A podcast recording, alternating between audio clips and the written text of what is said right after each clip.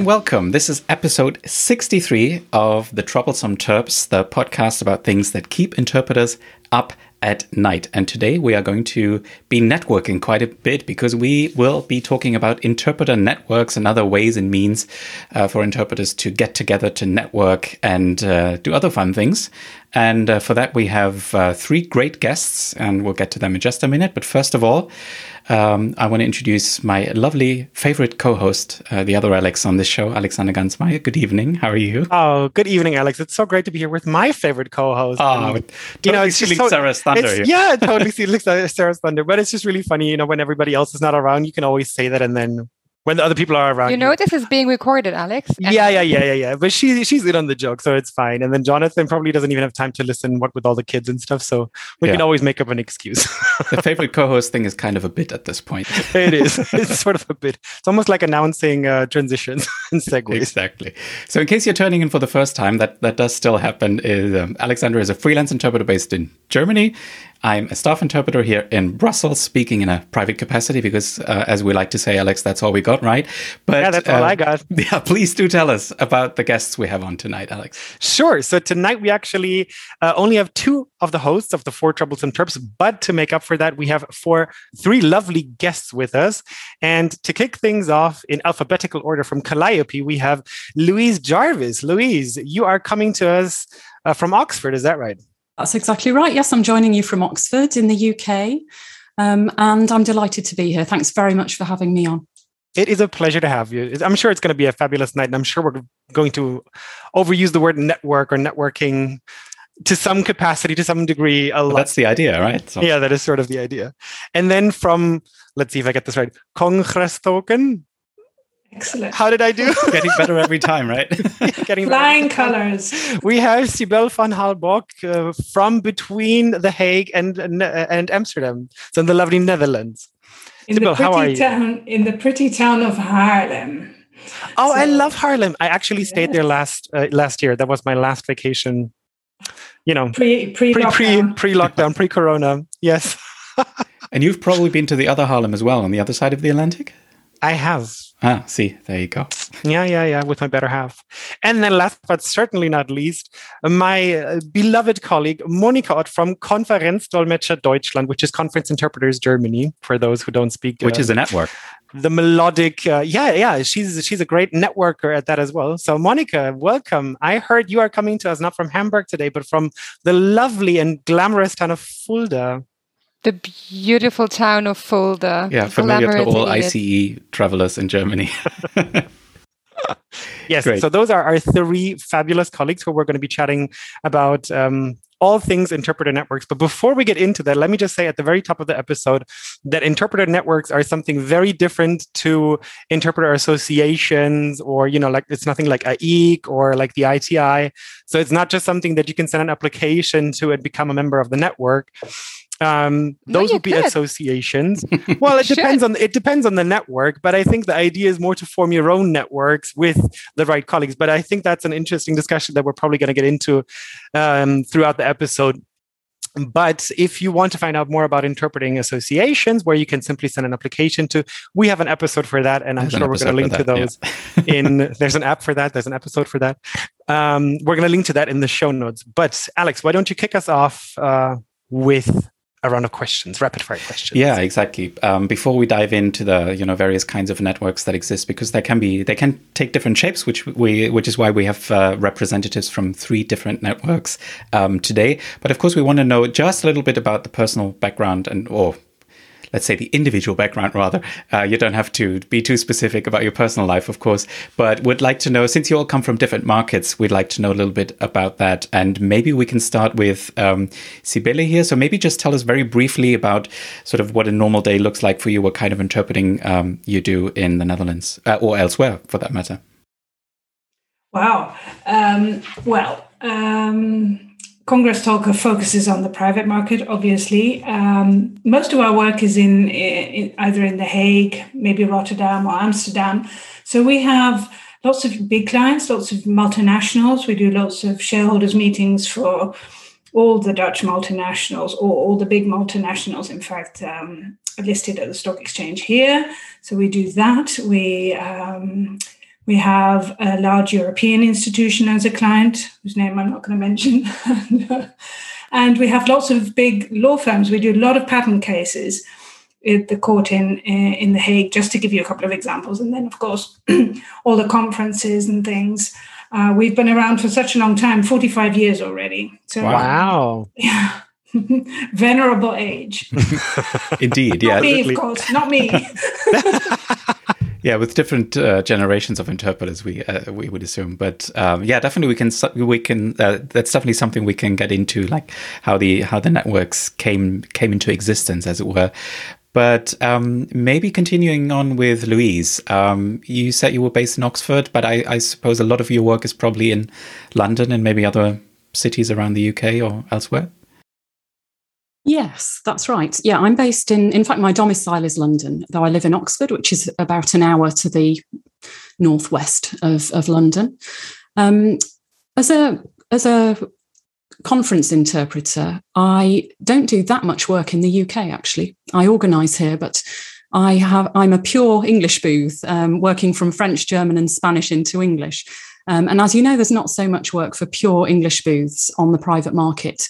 Um, so, as a freelance conference interpreter, I find myself working in the European institutions, for the European Patent Office, um, and other um, institutions um, more than much more than on the private market.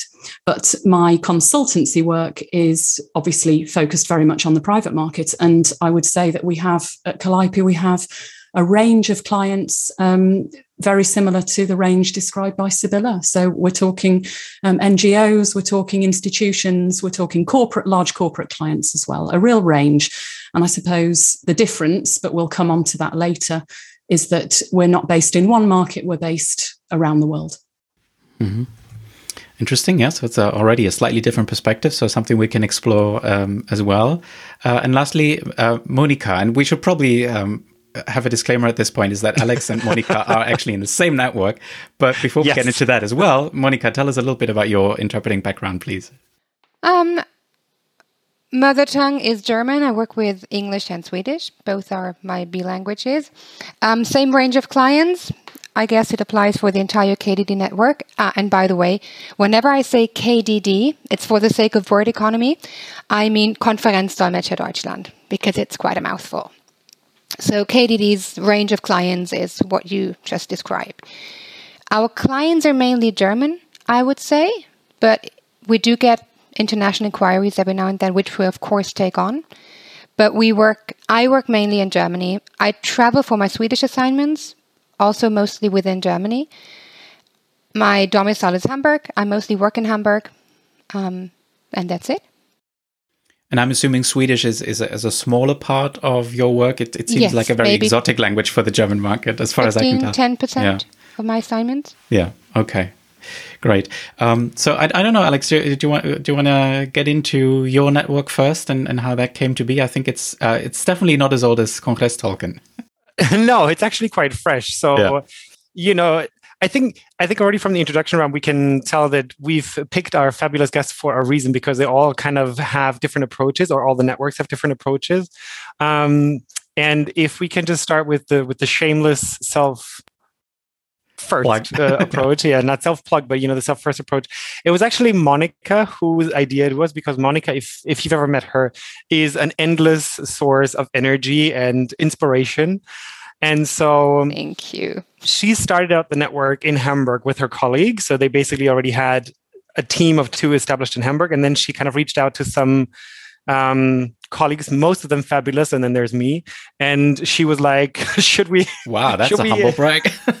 should we get? should we start this whole thing about um, you know forming a larger network in different cities across Germany and cover the, the the whole country in that way? And so we kind of did it in like the regions of the wind, like the directions of the wind. So we've got the north, which is Hamburg, and then we sort of have east-ish with Berlin, and then we have uh, Cologne, Düsseldorf, which is in the west, which is quite close to Brussels. And then Alex, it's Bonn, Düsseldorf. It's sorry, not Bonn, Düsseldorf. If Karen hears this, she's going. We'll edit this me. out. we'll edit this out. We'll fix it in post. Yeah. And then, um, yeah, and then there's there's uh, myself and Nora right here down in Munich in the south, and it's quite fresh. So the whole thing was actually brought underway, I think, at the end of 2019. Monica, correct me if I'm wrong. And then in 2020, during Corona, we kind of used the time pretty well. Well, there is a long version and there is a short version. Let's do the mid-sized version. Oh, um, well, it actually started in 2015 um, when Anya and I decided to to do something together and to conquer our piece of the interpreting pie. And uh, I had just bought the URL address Konferenzdolmetscher Hamburg, and we decided to use that as our joint presence. But then in 2018, we realized that we, well, whilst our website was a solid five, we wanted it to be a 10 because we are quite modest. So we realized we needed a corporate identity, we needed corporate colors, a logo, professional pictures, the whole shebang.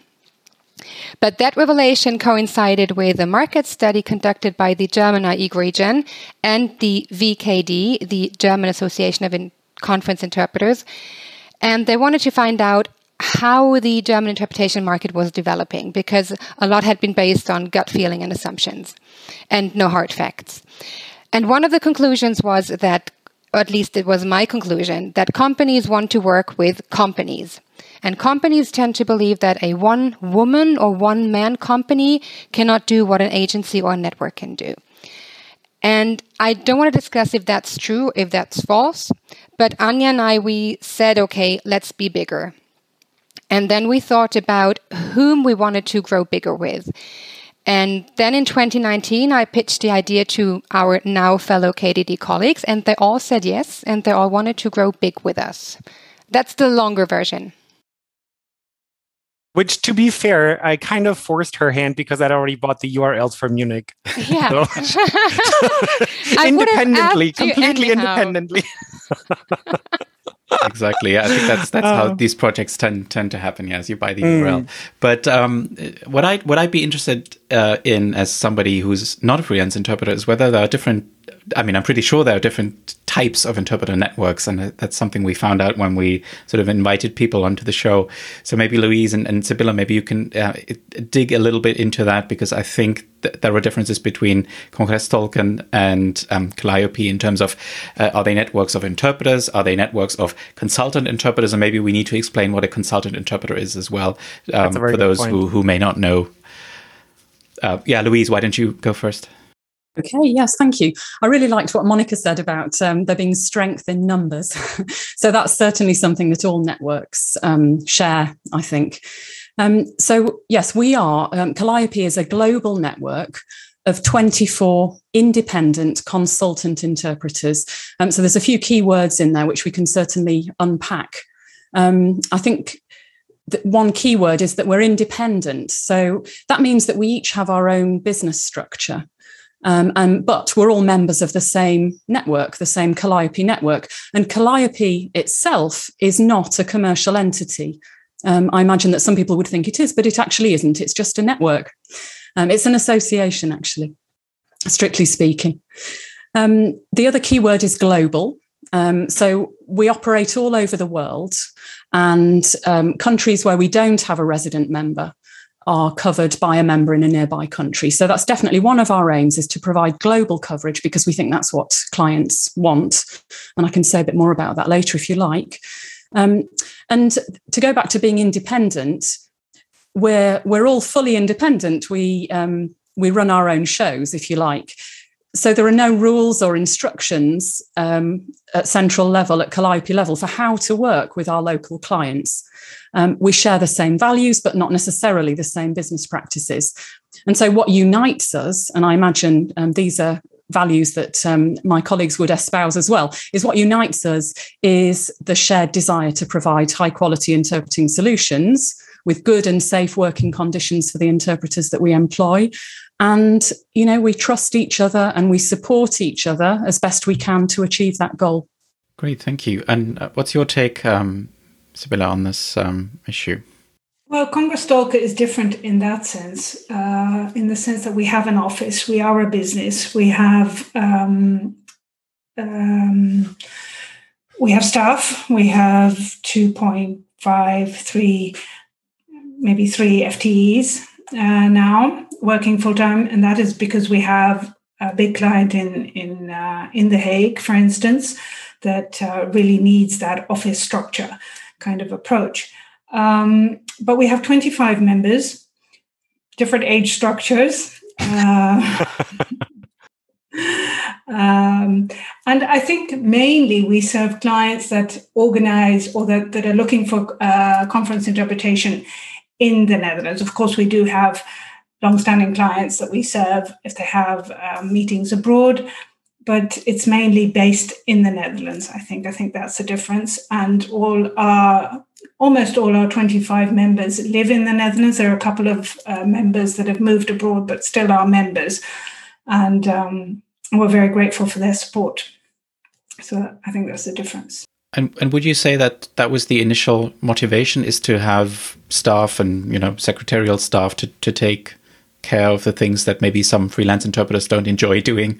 I, I don't know what writing invoices. Maybe I, I don't know. Yes, exactly. That's how it started in 1976. Henri Methorst was uh, the founding father. Um, he passed um, a couple of years ago. Anyway, he set up um, the secretariat, the Congrestolken Secretariat in those days uh, in Amsterdam, the Prinsengracht, the, the old city center. It was a wonderful, wonderful place. Uh, and that was precisely to serve AIIC interpreters. All AIIC interpreters at the time that, that lived in the Netherlands were all became actually they all became members of Congrestolken. That changed over time, and with the big institutions, uh, the um, in the Hague, that meant that we all of a sudden had AIIC staff living in the Hague, uh, not in the private market, but in those days, all the AIIC uh, interpreters were or became members of Congrestolken. So we covered that, and the secretariat would indeed be a secretariat. It would uh, find new business, do all the invoicing, and all the secretariat work. Yeah. And I think the whole concept of the secretariat is something that can be found in other countries as well, like in Belgium or in France, notably. Um, Although it's not, I, I don't know if there's one in Germany. I don't think there is. As far as no, I don't think there is. I actually discussed it with a colleague in, in Munich at some point a couple years ago, just because I organized a big conference in Paris, and I found the the concept for me as the organizing interpreter, a secretariat, just it just was a breeze to work with them because you know I said I need this and that language and they just said sure no problem at all and i said oh thank you jesus this is so easy now um, and I mean, the same with Sibylle. Like, we've known each other from a job, and I've worked with Congrestolken, and all of their colleagues are just lovely, very qualified, absolutely brilliant people. And well, the ones that I worked with, anyways. but I think there's definitely something to be said for a secretariat for having that structure. But I'm sure the concept wouldn't be for everyone because I know a couple of colleagues who just want to have everything under their control very minutely. Like they want things done their way and they don't want to give out anything to anyone else. And I think, for example, for a colleague like that, a secretariat might not necessarily be the right fit.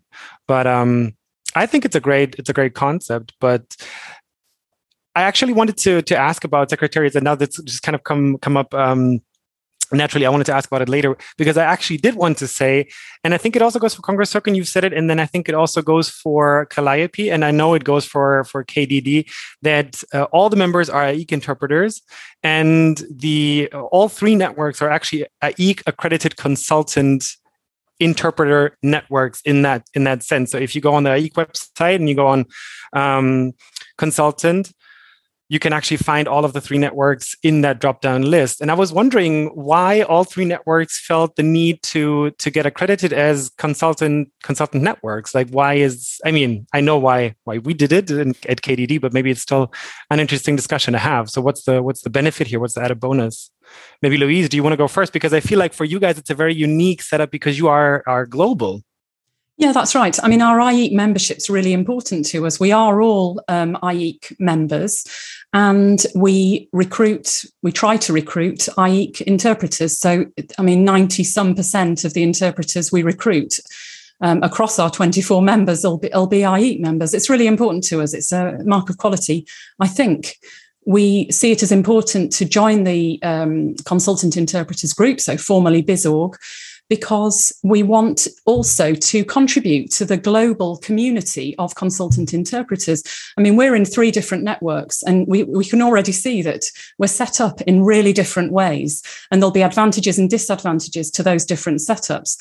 Absolutely. But, you know, we have a huge amount in common. And I think, um, I mean, one of the main things we have in common is that we are conference interpreters and we're consultant interpreters. And that's just, um, it's key to success because we understand what it takes to organise a multilingual event. We know what it's like to be in the booth. We work alongside colleagues. So we know our colleagues, we know who we're recruiting. Um, and we would never recruit an interpreter and ask them to do something that we wouldn't be prepared to do ourselves. And that's the difference between the kind of service that our three Networks is offering and what an agency um, an inter- which mm. is a pure intermediary might be able to offer. So we know the business much better. And we recognize that we have that, we share that, um, we have that in common with um, across other AIIC consultant interpreters. Mm. Absolutely. And I'm guessing for you, Sibylla, it's probably something very similar in the sense that the Secretariat obviously well, actually, I'm not sure. Let me ask you. So, when you guys get a, a request, because you said Congrestolken is a business entity, so does the secretariat then take on the the consultancy work, or is it someone of you gets assigned to a certain client and consults? Mostly, it's um, the staff. We have two permanent staff, two FTEs, and then we have uh, one of our members actually the the chair of the board of Congrestolken, who's helping out at the office right now. Um, so there's always uh, there's always an, a consultant interpreter, an actual an actual person available to to help out. But the uh, but the staff we have at the office, uh, they're excellent and they have years and years of experience. So they can um, they know how to set up a team. They know which questions to ask, and so they yeah they um, they actually do an excellent job for mm. us but there are always you know these very complicated uh, conferences or high security conferences or now with remote interpretation. The minute covid uh, kicked in um, some of us just a couple of us started working with remote interpretation and sorting everything out making overviews. And we had to we have to still have to from time to time explain things to the ladies at the office so that they can relay that to clients. So then, of course, yes, they, they get a request for remote interpretation. They will check with us with dedicated interpreters who have more experience in doing that. So there's always someone in the background to, to help out, but they're pretty self sufficient. That's amazing. That sounds great. That's yeah. great. But I, I, wanted to, to step in here um, because um, Alex, you you mentioned the A word agency, um, and I was wondering whether you could speak uh, a bit to that. And Monica, maybe you you can do that as well. Is to um, because you know for some people it, it may sound like well isn't that more or less what an agency does? And i was just wondering whether you could maybe explain a little bit um, why an interpreter network is not an agency or where the differences are. And, and Sibylla has alluded to some points but maybe we can drill down uh, here a little bit. I think monica looks like she has a great answer for that. Well louise said it so nicely because we know the business and i would never send a colleague to an assignment that I wouldn't do myself. And um, is is that because I'm I'm just playing the devil's advocate here? Is uh, why why don't why aren't agencies a good alternative? Is um, I mean, why why would you say they don't know the market as well? Is that because they also do translation or other things, or because they do all languages, all topics, or what's what's the issue exactly? Or is it really about the personal relationships that you have to colleagues, recommendations, that kind of thing? Uh, agencies can't do that? Well, as Louise just said, I think for us, quality is paramount. Quality, quality, quality. And I think for agencies, maybe it's also a business proposition. Um, and for us, we don't make a profit, not at all. So we're there to provide decent working conditions and decent pay to the interpreter, and the office gets a fee, and the interpreter pays the office a fee. So um, both from the client pays the office and the interpreter pays the office a fee, and that way we can keep keep an office and staff.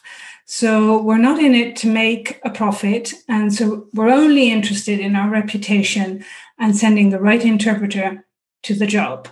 So I think that that, um, that is one of the elements that really makes us stand out with respect to agencies.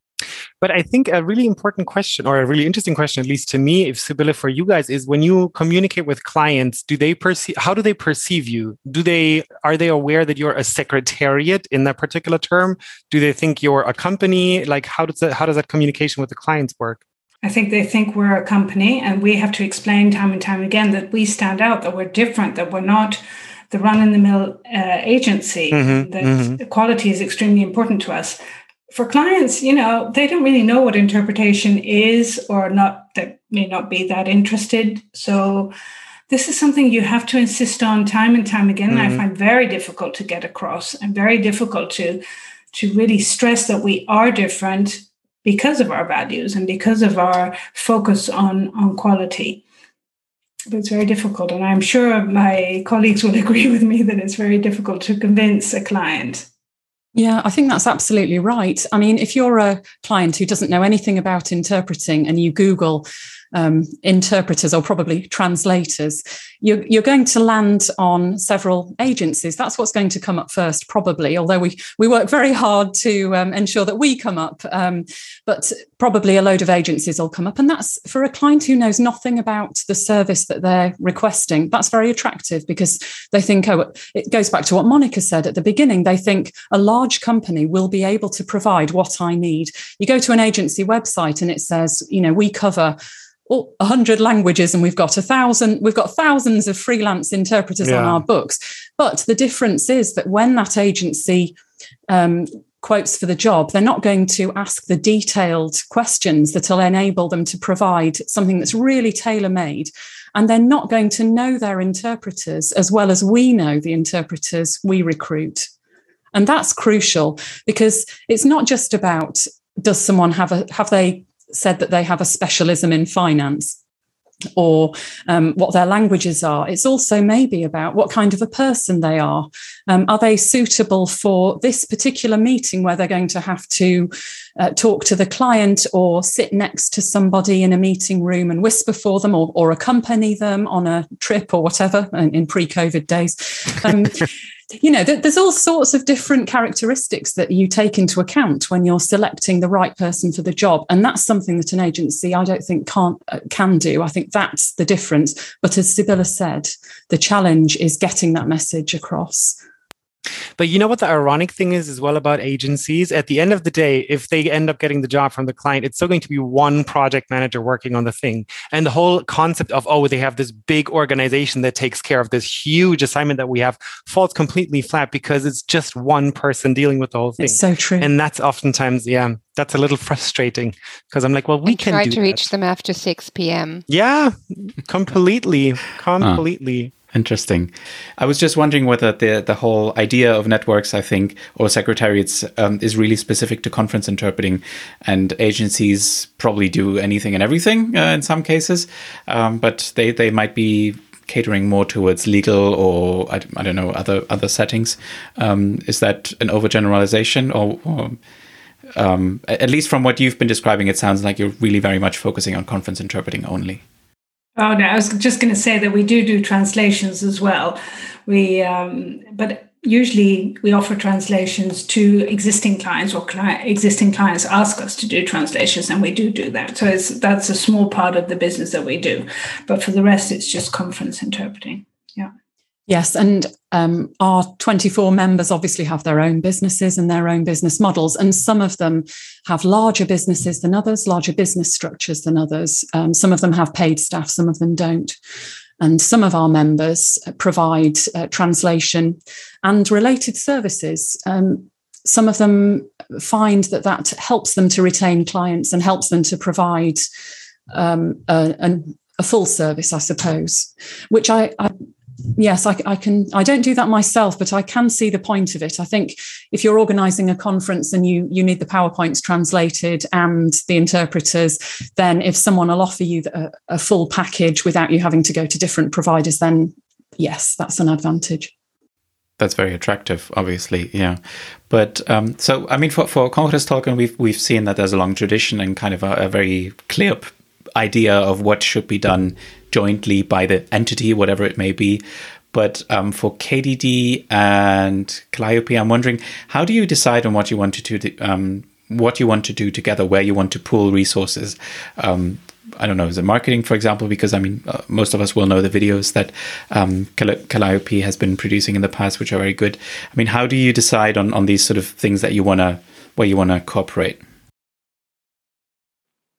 I think it's work in progress, creativity in progress. um, sometimes we work at different speeds, which is fine. Sometimes someone is more creative or more daring and the others are not, which is also fine. I don't believe that you have to march in lockstep all the time when you form a network, yet it does take more time to form an opinion or to draw some kind of conclusion. But th- that's it.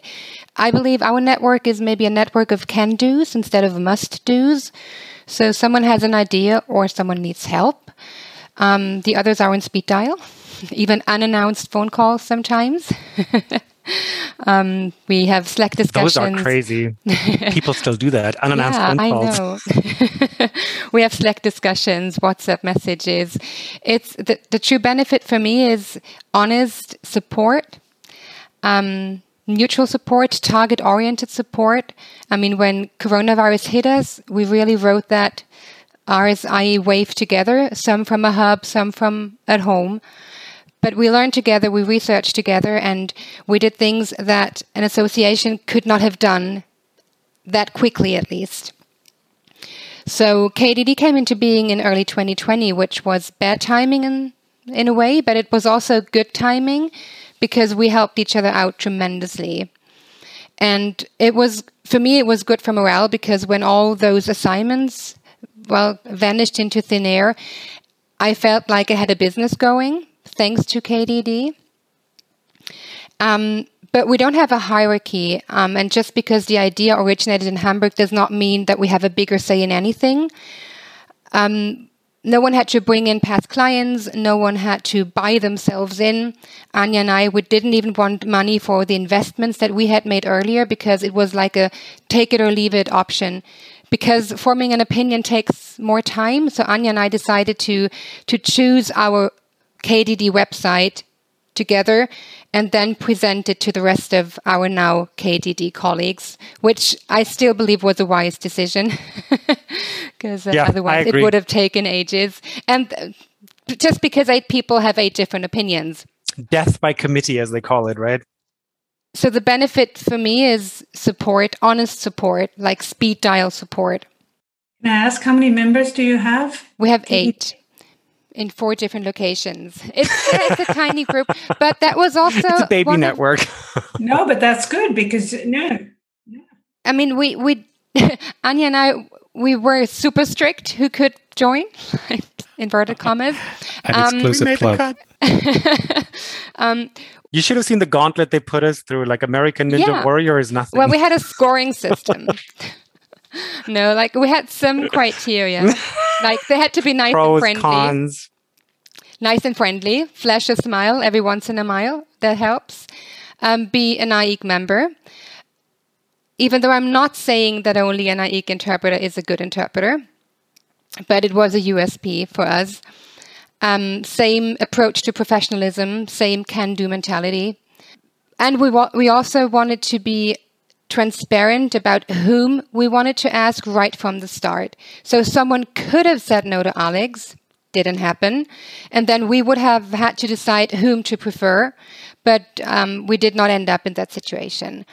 Um, and we didn't want locations to be too close geographically because we did not want to cannibalize each other and have unnecessary intra network competition. So we said we start with four locations, and if there should be a fifth or a sixth, then everyone had to everyone has to be okay with that. But also, it's a process. It's not like we had to just you know spring up all over Germany overnight.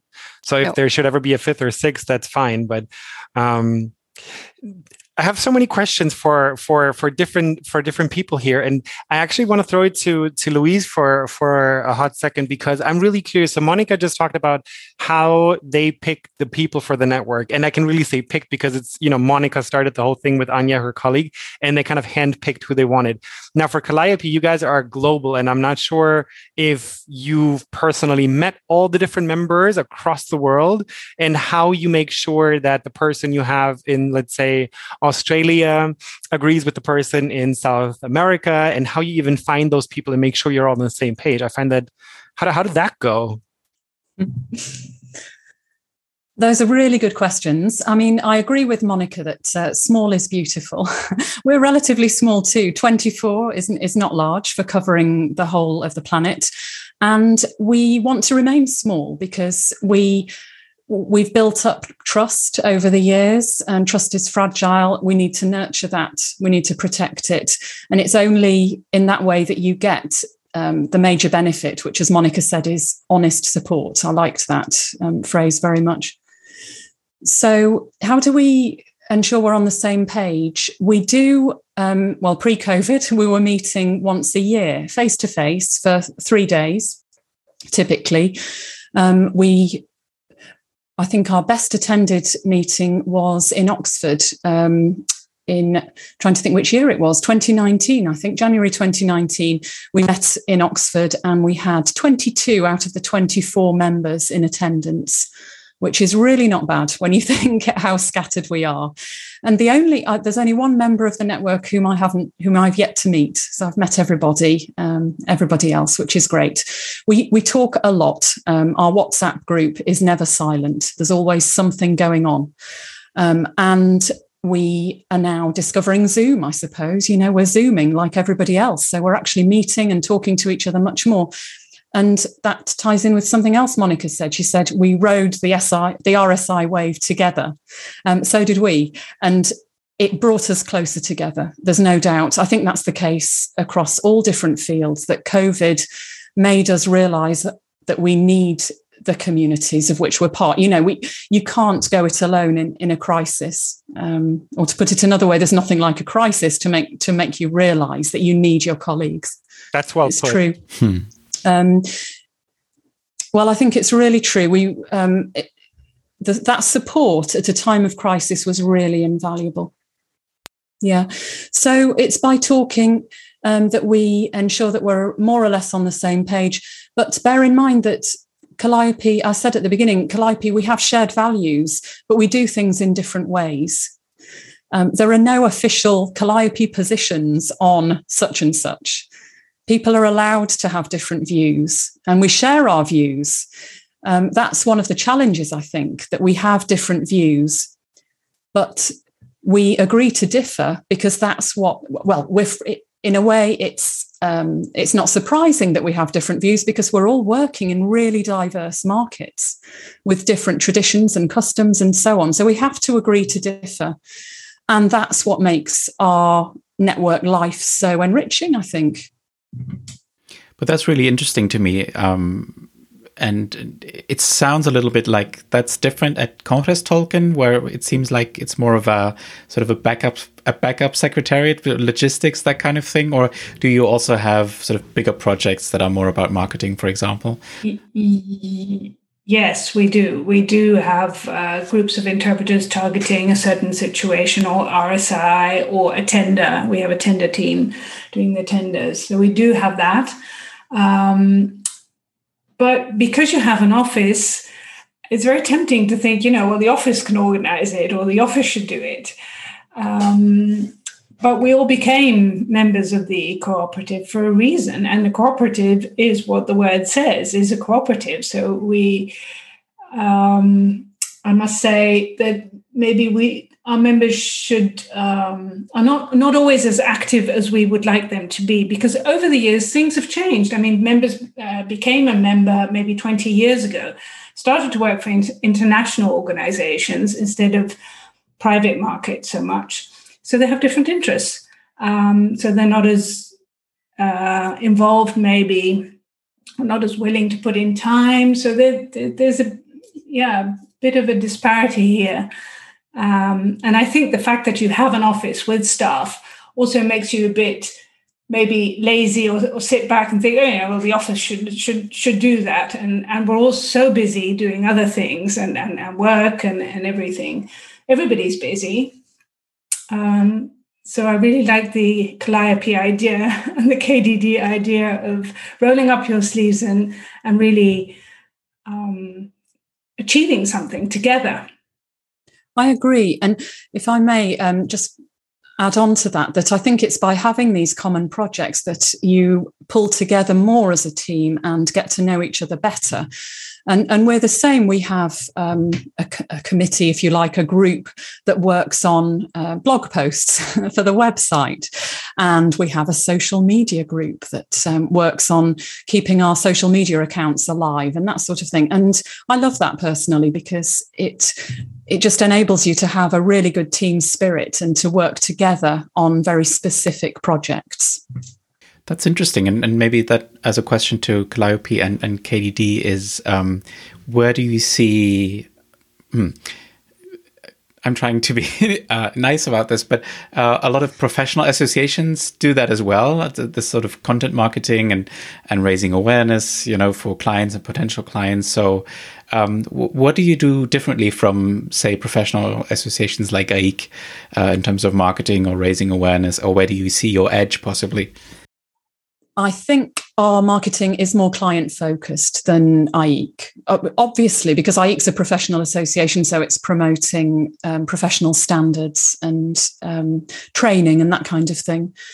Um, and we're focusing on, I mean, not just client things. Let me give some examples. So we might um, explain how we've solved a problem for a client. That's a, a good topic for a blog post, or um, most recently, in fact, just last week, we've published one um, on our Going Green project. Um, and this is something that we decided to do a few years ago. We decided to calculate the CO2 emissions that we generate um, in our consultancy work. So we um, all carefully gathered our statistics and submitted it to um, a lucky member who had the job of collating all the statistics and adding them all up, producing pie charts and so on. And then we decided together um, to offset those um, CO2 emissions um, by planting trees as it happens. And so we've just published a blog post explaining how we've decided to offset our CO2 emissions.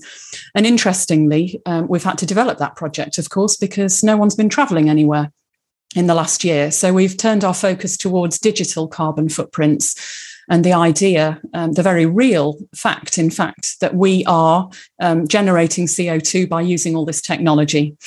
Um, so we've offset our CO2 emissions at the same level as um, 2019. So I'm assuming you also have a much more direct feedback from clients and you can sort of be much more focused, which, you know, of course, a professional association cannot do. That that makes sense. Yeah. But Monica, if you want to uh, chip in as well. Well, the marketing can be more tailor made. Mm-hmm. But it, it makes sense to have a group of people working on marketing, but then the others need to be okay with your marketing strategy. So that has to go through the committee, kind of. Um, but sitting still, I mean, you need to be visible, you need to make yourself heard. So you have to use your voice and uh, shout on the different social media channels. Um, we're trying to do that too, but sometimes uh, other things get in the way. But we're trying on LinkedIn, on Twitter, and Facebook, and everything that's out there. Maybe Insta at some point in time. But you know, I also think, and this also goes goes back to what Louise was saying, and even Sybil was saying, like they have the different groups for different um, for different things. And even at KDD, we have that. So we have two members taking care of LinkedIn and producing more lengthy posts, more substantial. Um, what is it called? I think articles. Is it LinkedIn it articles? It can be an article. It can be a post. Yeah. So I think they're doing like more more of that. And then Monica and I were doing um, Twitter for KDD. Monica also does articles for the the Hamburg network because bear in mind we all we have the KDD overarching network of the four cities, but then every city basically is a two member network because we're still all freelance interpreters, independent freelance interpreters. Um, so kind of every city is its own mini network with two people. And I think it's really funny because uh, Monica is selling herself way short because she always has the, the the the the, most spontaneous ideas. She'd be like, "Hey guys, by the way, yesterday I had a day off and I produced five uh, explanatory videos that we can send to clients, and here they go." And so there's a lot of stuff that that you can do in a network, and I feel the beauty of it is if I have a day off or two you know, I can do something and then I can just send it to the network. And then if somebody else has a little bit of time at their hands, they can they can do the same thing. And so you kind of contribute organically to this thing without even making it a project. It's, it's just like, hey, I had this cool idea and I've and Who I've made something. To join. Yeah. And so I feel like that's also really part of the appeal. Um I mean, that's how stuff gets done, right? Somebody has an idea and pushes forward, and absolutely, yeah. for sure. Mm-hmm. Um, but I, I have a question to Sibel, and this is completely changing changing gears and changing topics. But we had, um, I think Monica had mentioned the intra network competition, and I feel for Calliope, it might not be super relevant because you're all spread out over the globe.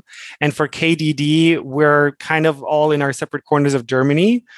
But then for Congrestolken, you guys are all sort of in the Netherlands, or most of you are in the Netherlands, you said. So how do you make sure that you're not sort of, um, what's the word? cannibalizing do you know what i mean like how do you settle who gets which job for which language combination is there ever any any friction no not really because um no uh, we have small groups the booths the languages and we divide as uh, fairly as we can. We divide the work among the interpreters, but we do look at which interpreter, which client. You know, mm. something we have an assignment for Dutch Parliament. Who do we send? You know, you need someone who can do the job and who can talk to people and be representative, uh, things like that. So we try to even it out, and everybody gets the same amount of work. But of course, we do have members who are a bit older who want to work less. Mm. So we sort of adjust. Um, so yeah, I don't think that that is really the problem. What we have done is um, we have an alliance with CII and with AI, CII in Brussels and AIB in Barcelona. And so we work with them. If we have assignments in Spain, for instance, we will liaise with them, with uh, one of our big European clients. Um, for the tender, we partnered with CII in order to have a more robust structure to tender with. So we work with other associations. Oh, that's brilliant. So maybe just to explain real briefly. So tender means that you're basically bidding for a big, um, yes.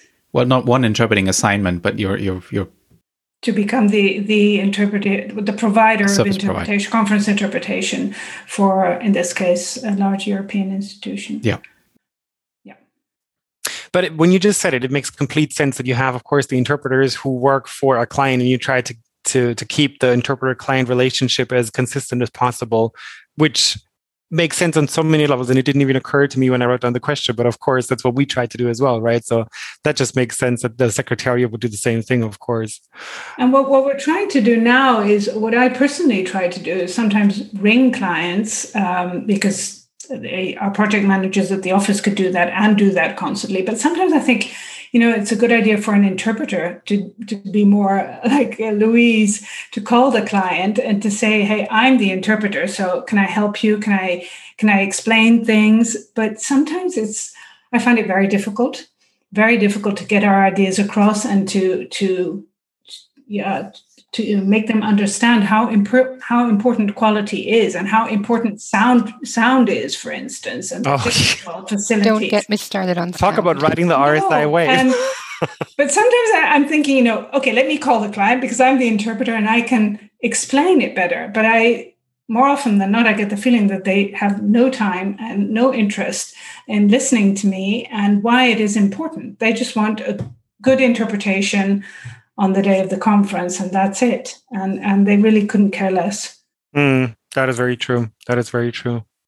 But i feel you know while we're still on the topic of, of sort of challenges within the networks i mean the whole job allocation thing might have been one but then also especially for um, calliope when you guys do the consultancy work how do you make sure that quality assurance or like even peer evaluation is coming into the thing? Like is that is that part of your process? Is that part of the consultancy process at all? No, well, we wouldn't ever peer evaluate each other. I think um, we trust each other. Um, everyone is an expert, really. Everyone is uh, is very experienced, and if they need help, they'll ask. I mean, that's yeah. the, the great benefit is that if you have a situation that you're not quite sure how to deal with, there will be somebody in the network who's encountered that situation before and will be able to advise you. So you send out a little SOS and you'll always get a helpful reply. Um, so I think it's by sharing information and asking for help that we um, that we know how we're um, collectively dealing with all of the uh, assignments that we service. Mm. Um, and I, you know, it's about trust, isn't it? And we're all AIIC interpreters, we're all AIIC consultant interpreters. We all want to do the best job we can. We all love interpreting and we all want to ensure that we can, and that the people we recruit can do the best job possible. And therefore, we try to obtain the best possible working conditions for ourselves and the interpreters we recruit. Speaking of competition, um, I think we're all fairly established on the market. So if I have X days, X assignments at the end of a year, or I have X minus two at the end of a year, I really don't care. So if a client of mine, if, if there is such a thing at all, a client of mine needs a recommendation in another city, and it happens to be a KDD city, I am happy to pass the client on to my colleague and I also believe in karma, in Terp love. So what goes around comes around eventually, and it will be fine. Everyone's happy. I'm happy. Yeah, I agree with that. Actually, um, it it it uh, ties in with one of the um, reasons why Calliope was was founded, and it was so that um, interpreters could pass, or members of Calliope could pass clients to each other. Um, you know, if a company might have its annual conference in Canada one year, but it might have it in Switzerland the next year and Australia the next. And one of the advantages of Calliope, or that's the model anyway, is that this client can be passed from Calliope member to Calliope member. The member who's already worked with the client can brief the, the new member on the client's requirements, and the Calliope member in situ in Switzerland, say, has the local knowledge to be able to provide a good team. So it makes sense to to pass these to pass clients around because it uh, means that you provide better quality. I think. Well, in Germany, they tend to go to Berlin oh. sooner or later. we pass on the clients to Berlin. Okay. I, actually just have a, quick follow up question, Louise, if I may, um, because I was wondering, we, we don't want to cover sort of COVID too much um, tonight, I think, but I'm wondering if, if you have sort of seen changes um, in terms of because you, you're you're very you're you know positioned globally. Um, and do you feel that remote has already made a difference there, or maybe uh, that that clients are are maybe less aware of of the geography and think, well, does it really matter where where an interpreter sits? Can't they all just you know work from their computer at home, something like that? It's a good point, although I think um, time differences are st- still very important, aren't they? I mean, you don't want um, it, it, wouldn't be good to be working in the middle of the night um, or what yeah, have you. But but you're right; it's blurred the geographical boundaries. What we're doing is we're still, um, if any work comes into the central website, we're still allocating that, if you like, passing it on to the member who's based in the country where the client is. Um, so that's how we're solving that one. But you're right; it has blurred the boundaries a little bit. Yeah but it maybe also means that you're more flexible, um, you know, in, in, terms of time zones, and you have people in different places yes. being able to respond or to to uh, yeah to help. Yeah, I think that's right. Mm. There is some additional flexibility there, definitely. I was actually going to ask one more question on the on the quality assurance. Um, Sibel, do you, is that different for you as a secretariat? Do you have any sort of structures in place for quality assurance and, and maybe evaluating, especially maybe interpreters who are new to Congrestolken to to make sure they sort of meet your standards? Yes, absolutely. We need to have that system in place. Uh, it's a sort of Dutch ISO standard. Um, uh, yeah, um, regulation that we need to comply with. So we need to set up processes at the office that are compliant with uh, with this standard, and that includes um, that includes this and um, peer assessments. So we've assessed uh, the members of the co- the cooperative, but also we also assess the interpreters that work for us uh, from time to time, and particularly if there's a new interpreter. So yes, uh, we have a quality assurance system in place for that. Uh, and that is one of the yeah the things that come with having an actual office and actual biz- business is that and that takes a lot of time and investment as well all these processes that you need to have in place in order to get all your standard qualifications which is important because that's also a quality mark that you want on your website and things like that. So yes we do have that in place.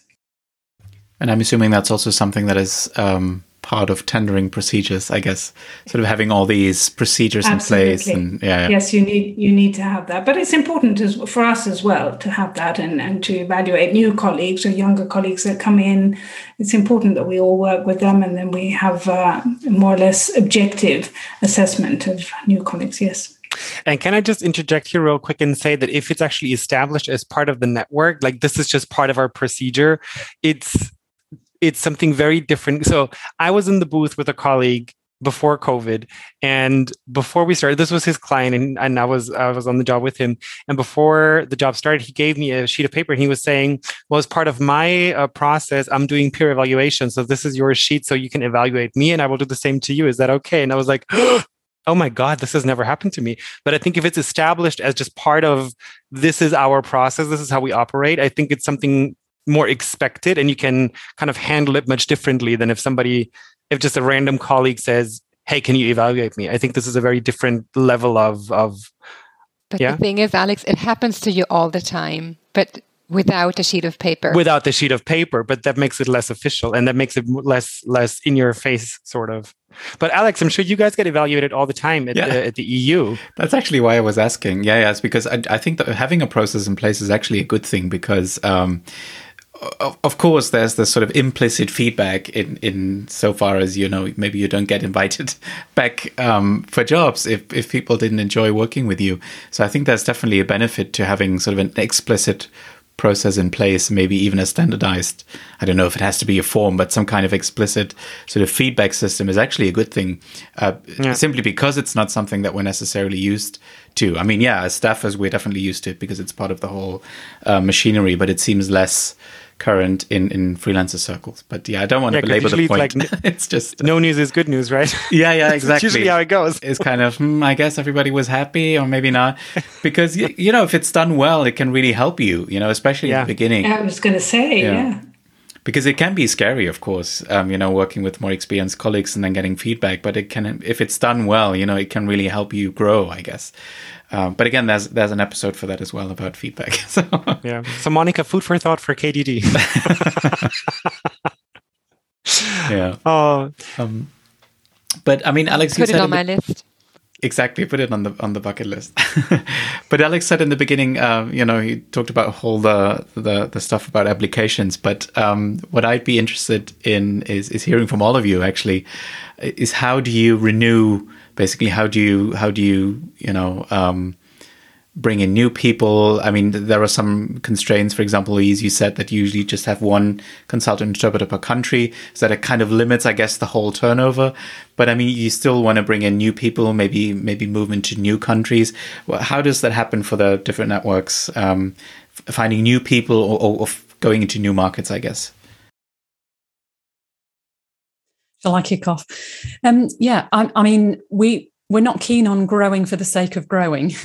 um, if if we grow, then it would be to welcome a new member who we think it is uh, really suitable, a really good fit for the network, um, shares the same values, will work well with us, will enjoy being part of the team, um, and somebody who we can grow to trust and, and work with effectively. So I think the, the main message is we're not wanting to grow for the sake of it, but if we identify someone who we think would be a really good fit, then we would approach that person and ask them if they were interested. That's basically how it works. So you're keeping an eye on who's out there and then who, who might be a good fit. Okay. Um, and then Sibylle or, or Monica, if you. Well, basically the same answer. We always keep our eyes and ears open, but there is a sort of limit, and we look at uh, per booth how many interpreters we have, and we've got to divide the work first among the members interpreters, and only when you know the members are all um, all busy do we go and look for other interpreters. So we don't want to have overcrowded members booths. And uh, we really need to be able to offer a new member something substantial. And last year with the covid crisis you know we were all like oh my god what's happening? So we really need to find our bearings again and, um, and see what's out there and see who can indeed who's a good fit and um, have added value for for the cooperative. And the other way around we need to have an added value for them as well well, KDD is not planning on growing for the time being. Um, limited by the by the four core. Yeah, the thing is that there are some blank spots on the German map uh-huh. that we could cover. Like Fulda, um, maybe. Not just kidding. Fulda, yes, growing market. Um, well, we kind of try to cover all corners of the country, even though North Rhine-Westphalia is not really a corner, so it's cornerish maybe. So we could cover Baden-Württemberg. Um, just wait for it. You'll know. Yeah, Watch you'll know. the space. but uh, I think I, I like, like I really I really like what Louise was saying, and then also Sibylle like we're not growing for the sake of growing and i don't think anyone is growing for the sake of growing and if you are looking at growth you have to look at the work that you have for the members that you have and and that's kind of if you still can provide the level of quality and if you can still cover the workload with the people that you have there's no point in growing just to grow yeah and we need that URL address. So that's a, that is very, yeah, that is very factor. True. That is, that's the limiting factor. If, if there's, there's no a city domain, that already you has, can't do it. you can't do it. That's it. no but, domain, no competition. That's right. I think a really nice wrap up question to all of you is if someone's listened to this episode and they now say, wow, and having a network or being part of a secretariat sounds super awesome. I can't join anyone. I don't know anyone who's in a network. So let me just form my own network. Like what are the what are the sort of the pitfalls? What are the things to look out for? Who should you who should you go for when you kind of want to embark on this on this journey? What are the tips and tricks you could give to our, our lovely listeners in that regard? Monica, why don't you start off? I'm just going to pick you because you've picked the network. yeah. Why? What, what was I thinking? Um, we ask well, ourselves that every day. yeah. Um, well, a network shouldn't be a straitjacket. It shouldn't be a 16th century girdle that keeps you from breathing. Um, it shouldn't um, take away your professional freedoms either. I believe it should broaden your horizon. It should help you grow individually, professionally. Um, and do that with the people you like, you really like, and you respect.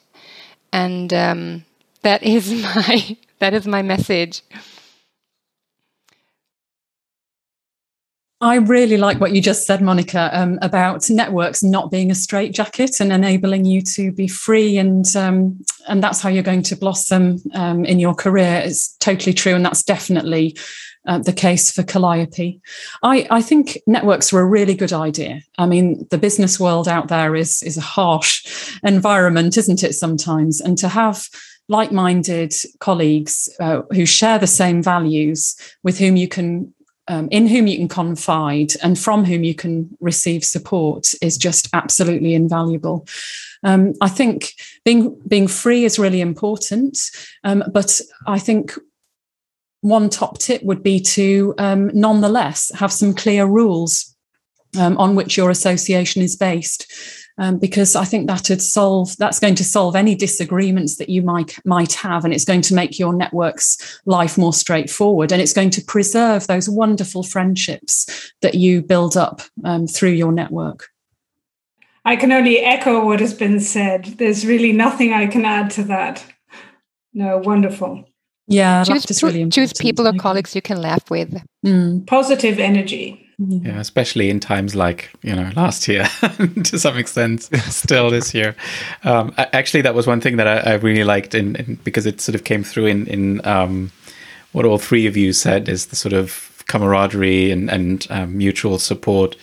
um, yeah. not just in in professional terms, but also in sort of yeah human terms, I guess. So that was really really lovely to see, um, and. Uh, yeah, it's been interesting to see because you know, again, i am not a freelance interpreter, so it's always nice for me to get some deeper insight into how you all work, and there are some similarities to to what we do. But um, anyway, I think what I'm trying to say is that I really appreciated all the all the insight that you've given to us from different angles, and you know, you, you showed that um, interpreter networks can take very different forms, from the secretariat to consultant interpreting to, you know, um, the the network that um, KDD is is building in Germany. So um, thank you for sharing so generously. And I think just to underline that this this was the idea here was not to you know make an advertisement for different networks, but really to to see how colleagues approach it. And you know maybe it's interesting for you to join a network or uh, in fact even set up your own. Um, right, Alex? Uh, any any big takeaway